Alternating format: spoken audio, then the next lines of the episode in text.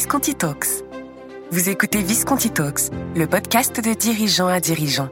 Une émission portée et présentée par les partners de Visconti, spécialistes de l'accompagnement de dirigeants par des dirigeants. Qu'est-ce qu'un bon dirigeant? Comment être un leader inspirant et inspiré? Comment transformer sans fracturer? À chaque épisode, un dirigeant nous inspire, partage son expérience et sa vision du métier de dirigeant. Bonne écoute Bonjour à tous, bienvenue sur la chaîne de podcast Visconti Talks. J'ai le plaisir aujourd'hui d'accueillir Aurélien Henry, directeur général de Velvet.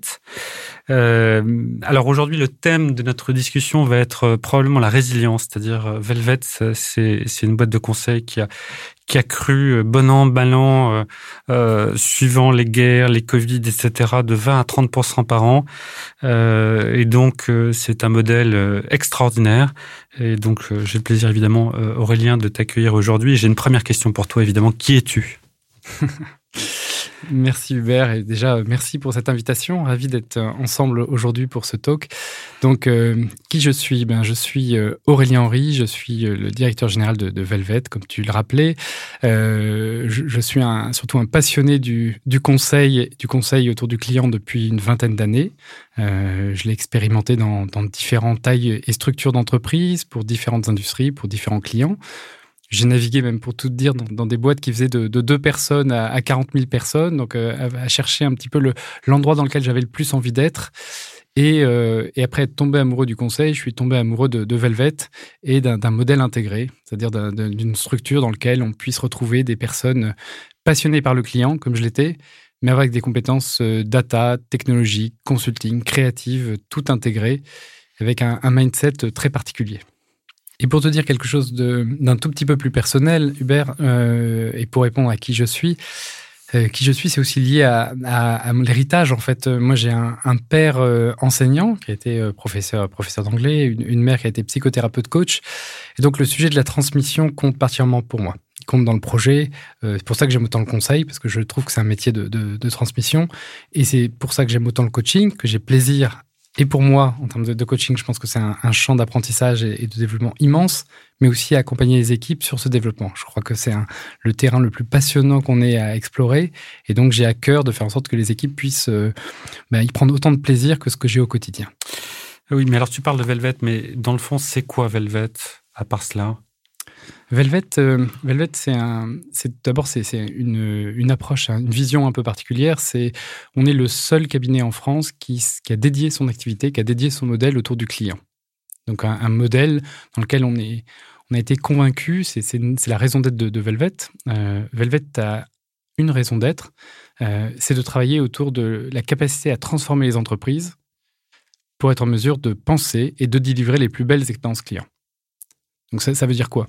Ça veut dire que aujourd'hui au quotidien, quand tu vas, euh, quand tu vas par exemple dans, prendre un, un café, que tu as un programme de fidélité, que tu as ton application dessus, tu te retrouves avec des réseaux sociaux, tu te retrouves avec une application mobile, tu te retrouves à aller sur le site web, tu te retrouves à aller en magasin, tu te retrouves avec X canaux de communication, X sujets de sollicitation, des choses qui ne sont pas forcément complètement cohérentes, des boîtes qui se sont construites avec différents départements.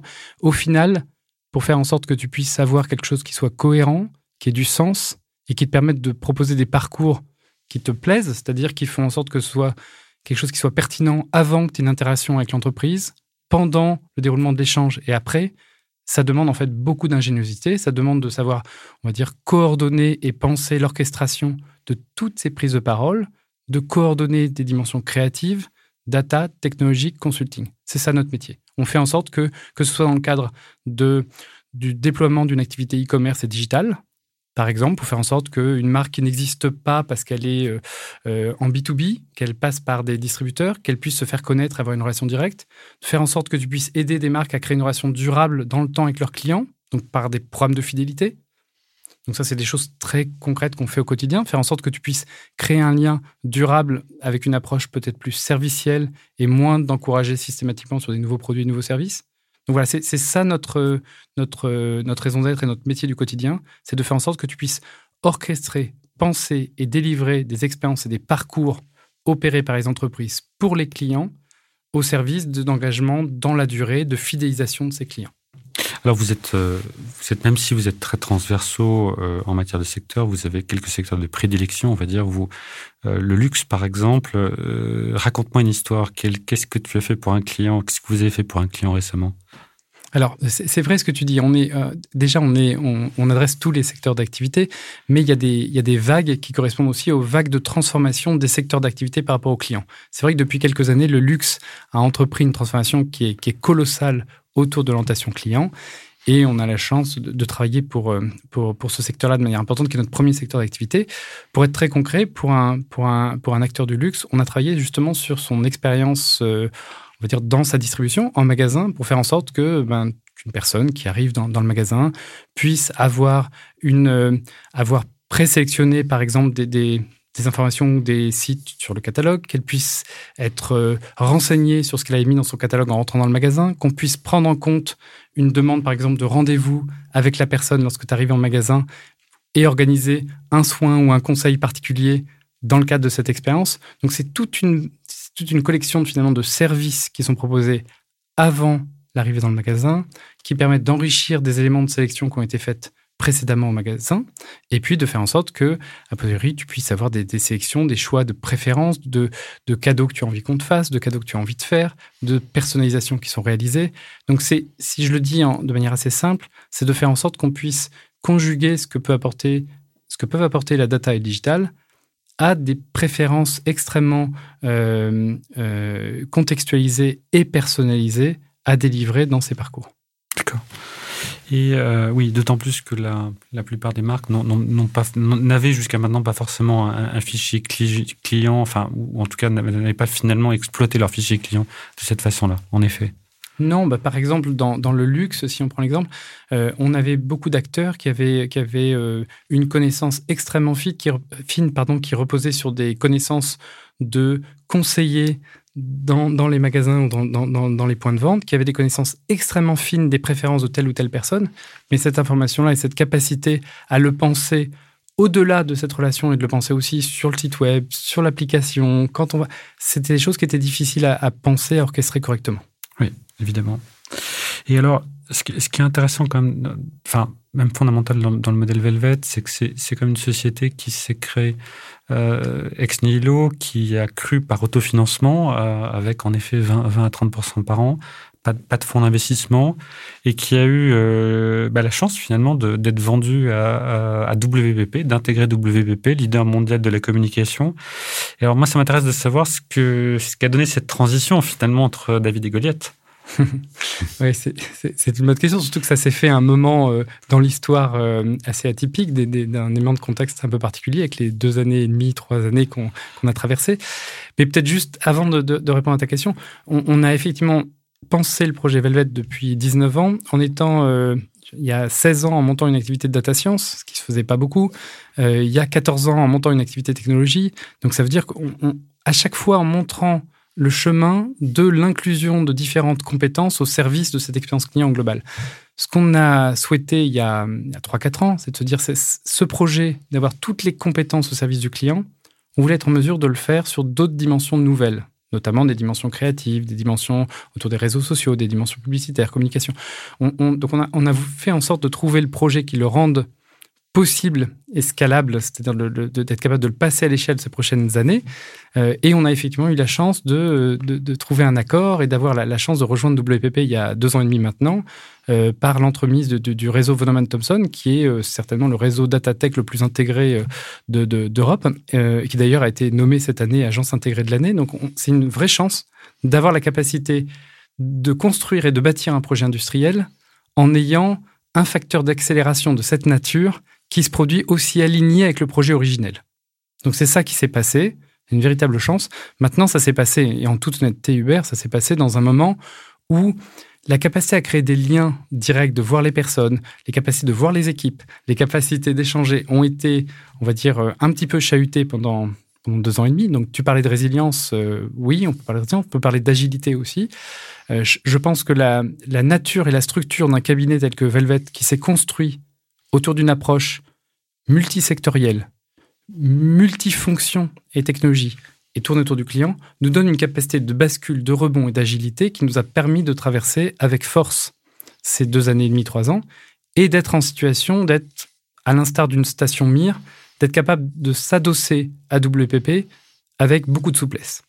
Donc c'est ce qu'on a réalisé sur ces deux, deux années et demie qu'on vient de passer ensemble. Et alors, justement, euh, si on se projette, euh, mettons-nous dans, dans 10 ans, n'est-ce pas, de, 2033, euh, c'est quoi en 2033 le, le conseil, notamment le conseil en marketing client?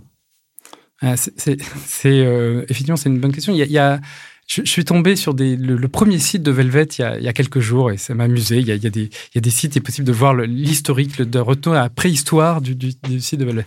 Et on était expert du marketing client. Et c'est vrai que le point originel de départ était le marketing. Le, marketing a pris une place et un rôle important au sein des entreprises, et je, suis convaincu qu'il a une place encore plus importante à avoir autour de la capacité à délivrer d'expériences, de manière plus large. Pourquoi on ne parle pas que du marketing? Parce qu'on va se poser la question des différents acteurs qui contribuent à créer cette expérience. Le marketing, direction digitale, la direction du service client, la DSI, un certain nombre d'acteurs qui sont directement en prise avec cette contribution à ce plan de transformation client. Donc on est passé d'une société, pour être très concret, qui travaillait à 90% avec le directeur marketing, avec une, société qui travaille avec les acteurs qui sont en charge de construire et de bâtir cette expérience de transformation client. Où on va aller d'ici ces 5, 10, 15 prochaines années, on va aller autour d'acteurs qui vont intégrer des dimensions qui ont commencé à prendre un petit peu plus de place. C'est la dimension data, la, capacité d'innovation avec la data. On l'a vu et je pense que vous avez tous suivi un petit peu la puissance et la force d'agents conversationnels. Le sujet de l'algorithme et de la data et de ce, que, ce qui va être changé dans nos métiers sans être visible, à commencer par le marketing, va compter de plus en plus. Et on est qu'au tout début de l'histoire, de mon point de vue. Le deuxième volet, c'est la dimension de la sustainability, la dimension durable des expériences qu'on doit délivrer. Je suis convaincu qu'on a un rôle pour faire en sorte que les entreprises existent de manière durable. Et donc, ça veut dire quoi? Ça veut dire de penser des services plutôt que de penser de nouveaux produits, de nouveaux services, de penser l'économie circulaire, de penser l'empreinte qu'on va avoir au global. Le, le marketing a toujours eu un rôle pour aiguiller et accompagner des choix il y a un rôle de, responsabilité autour de cet accompagnement-là que les entreprises prennent. On, est, on reste humble sur ce qui est fait, mais en tout cas, les sujets sur lesquels on travaille vont être des, travaux autour de la seconde main, notamment dans le luxe, des, sujets qui vont être assez importants, des sujets autour de la réparation dans l'électronique, des sujets autour du suivi et de la traçabilité dans le domaine du textile, des, sujets autour du véhicule électrique et de ce qu'on passe autour d'acteurs de l'énergie. On va travailler sur des sujets qui sont, c'est déjà le cas, ça va être de plus en plus. Donc, où on va aller ben, sur une transformation durable de l'expérience client. Voilà les sujets sur lesquels, on, en tout cas, on est profondément engagé et qui correspondent non seulement aux demandes de nos clients, mais à l'envie profonde, intrinsèque pour laquelle les collaborateurs nous rejoignent chez Velvet. Et d'ailleurs, euh, très bon sujet en parlant de collaborateurs, c'est quoi diriger Velvet aujourd'hui et demain aussi? Alors déjà, c'est un, immense, c'est une grande responsabilité, c'est beaucoup de plaisir, beaucoup de fierté au quotidien, parce que c'est une grande aventure humaine. On est sur des métiers dans lesquels le, la, plus grande richesse est ce, patrimoine d'équipe, de personnes qui ont plaisir à travailler ensemble. Donc c'est une vraie chance. Ce que ça veut dire pour eux, c'est qu'ils ont tous été profondément engagés aussi pendant ces dernières années sur cette transformation, sur ces années qui n'ont pas toujours été des plus faciles. Euh, c'est une équipe de passionnés donc une équipe de gens passionnants. Euh, d'ailleurs, les, retours des, clients nous le disent et ces encouragements à poursuivre nous le disent dans des, dans des enquêtes qu'on fait avec euh, Choose My Company, par exemple, qui parle du, niveau d'engagement des équipes, du niveau d'enthousiasme des équipes à, faire leur job au quotidien. Ce que ça veut dire pour eux, c'est qu'ils sont à l'endroit dans lequel ils sont sur, on pourrait dire, l'école de l'expérience client. Ils sont là où ils apprennent en fait des choses qui sont pas enseignées encore dans toutes les écoles, bien qu'on ait un partenariat avec Dauphine sur le sujet, mais il y a des choses qui restent à apprendre parce que ça évolue tout le temps, parce que des nouveaux canaux sont lancés, des nouvelles pratiques, des, nouvelles, des nouveaux sujets, des nouveaux challenges à relever. Donc, ils sont là où on l'apprend et ils sont là où on l'apprend pour trois ans, cinq ans, je le souhaite le plus longtemps possible, mais en tout cas, le temps où ils ont des choses incroyables à apprendre. Et après, bah, certains deviennent euh, directeurs marketing, euh, directeurs digitaux, euh, passent, partent et ouvrent une agence à l'international voilà les, les, les, destins, les chemins. Donc, toutes les agences de Velvet ont été ouvertes par des anciens Velvet. Euh, plusieurs anciens Velvetiens sont revenus après avoir vécu d'autres expériences. D'autres euh, sont en responsabilité dans différentes entreprises. Ça représente plus de 1000 personnes maintenant qui sont passées, qui, sont, euh, qui constituent cet alumni de, passionnés du client. D'accord. Alors, je reviens toujours à ma question. Être dirigeant, c'est quoi? Alors, une fois qu'on a dit ça, une fois qu'on a, bien compris, en effet, que que le, nerf de la guerre et, finalement l'attention, l'attention au quotidien et, celle portée aux, consultants. Le reste, c'est quoi? Le, reste, c'est de, travailler à la cohérence du projet. Le, gros du sujet, c'est de faire en sorte que ce qui est ce qui est une conviction, ce qui est ce qui anime au quotidien, ce qui est ce qui est travaillé avec un codir qui est, qui est remarquable, donc mon comité de direction, toutes les idées, tout ce temps qu'on passe à, construire et bâtir ce qui nous semble faire de plus de sens, d'associer les équipes sur la construction du projet, c'est de faire en sorte que ce projet résonne au quotidien, dans les actions, dans ce qui est vécu. Donc c'est de, faire en sorte qu'on soit capable de faire, euh, de, de, prendre le recul à rythme régulier pour vérifier que ce qu'on a décidé, que les directions qu'on choisit sont cohérentes avec ce qui est vécu par les équipes, mais c'est aussi de rester humble et de savoir que ça ne sera pas le cas à 100% et d'être capable de les ajuster au quotidien donc de, faire confiance aux équipes. Je dirais que ce métier de, dirigeant que, j'apprends depuis quelques années, qui est un métier dans lequel je suis sans cesse en apprentissage, et, est un métier dans lequel on crée des conditions d'apprentissage pour le reste de l'organisation, pour progresser, pour ajuster et pour construire un, un, projet le plus solide et le plus démultiplié possible. Et, et d'un point de vue plus personnel finalement, qu'est-ce qui a changé depuis que tu es dirigeant de Velvet, depuis trois ans à peu près euh, Qu'est-ce qui a changé chez toi? Il y a beaucoup de choses qui ont changé. Mmh. Euh, la, première chose, euh, ça te fera peut-être sourire, mais ça a été de, de, de voir les choses comme étant, de voir cette responsabilité comme un enjeu pour, pour moi à titre personnel d'équilibre et donc de, de, me consacrer par exemple au, vélo, qui est euh, une activité que je pratique avec euh, plaisir et passion les week-ends, et donc d'être capable de, de m'oxygéner, de comprendre la nécessité d'équilibre dans, dans, le job au quotidien pour prendre des moments de respiration, d'inspiration. Euh, ça a été de, de, faire en sorte que de m'autoriser à avoir des, des, boucles de retour du côté des équipes pour, pour voir les choses qui devaient être ajustées, améliorées. Donc de manière extrêmement, extrêmement personnelle, ça a été une continuité de tout ce que j'ai vécu depuis une vingtaine d'années, c'est-à-dire un terrain d'apprentissage phénoménal. C'était, ça fait, euh, j'ai rejoint Velvet il y a sept ans. C'est le troisième poste quelque part que je crée au sein de Velvet en faisant bouger les lignes et en ayant la chance de personnes qui autour de moi font bouger ces lignes pour ce poste-là. Donc ce que c'est à titre personnel, c'est juste une invitation à penser Velvet comme étant un espace dans lequel chacun a la possibilité de contribuer à façonner son, son métier du quotidien. Voilà ce que c'est euh, pour moi très concrètement. Je te remercie. C'est très clair. Et hélas, nous arrivons à la fin de ce podcast. Hein. Et, j'ai toujours le mot de la fin, hélas. Et autour notamment de, trois sujets qui, me frappent chez toi et chez Velvet. Le premier, c'est probablement la passion, parce que euh, je te vois en face de moi, tu as les yeux qui brillent et tu es absolument passionné par, par Velvet, mais également par, euh, par ton métier. C'est absolument remarquable. Et lorsqu'on en parle souvent, tu me racontes des histoires euh, clients euh, en quoi finalement on change la vie des gens, notamment bah, évidemment des, des, consommateurs et, et des vendeurs, l'un et l'autre. Je trouve que, en effet, en tant que dirigeant, il faut avant tout être passionné. Il faut être passionné, c'est quand même plus simple d'être passionné que l'inverse. Le second mot que tu as souvent prononcé, c'est le mot apprentissage. Et être dirigeant est un métier, si on part de ce postulat, qui est probablement une vérité, euh, c'est qu'effectivement, on ne peut être qu'en apprentissage permanent, pour soi, pour les autres, et en effet dans les deux sens. C'est complètement une évidence. Et le troisième mot que tu as utilisé, euh, qui, qui, me touche beaucoup, c'est la notion d'humilité, qui que tu lis d'ailleurs euh, inconsciemment à la notion d'équilibre. C'est-à-dire qu'en effet, très bon dirigeant, il me semble, doit avoir euh, l'humilité ou parfois même l'inconscience de se dire qu'il n'a pas tout compris sur tout. Et, donc, évidemment, ça, renvoie à la notion d'apprentissage. L'humilité, équilibre est, est, absolument fondamentale. Et, d'ailleurs, pour ceux qui ont lu le livre de Jim Collins de la performance à l'excellence, on, s'aperçoit scientifiquement d'ailleurs que le, les meilleurs dirigeants, les dirigeants les plus durables sont ceux qui ont le plus gros niveau d'humilité, à savoir par exemple que lorsqu'il arrive un problème, c'est toujours de leur faute et de leur responsabilité.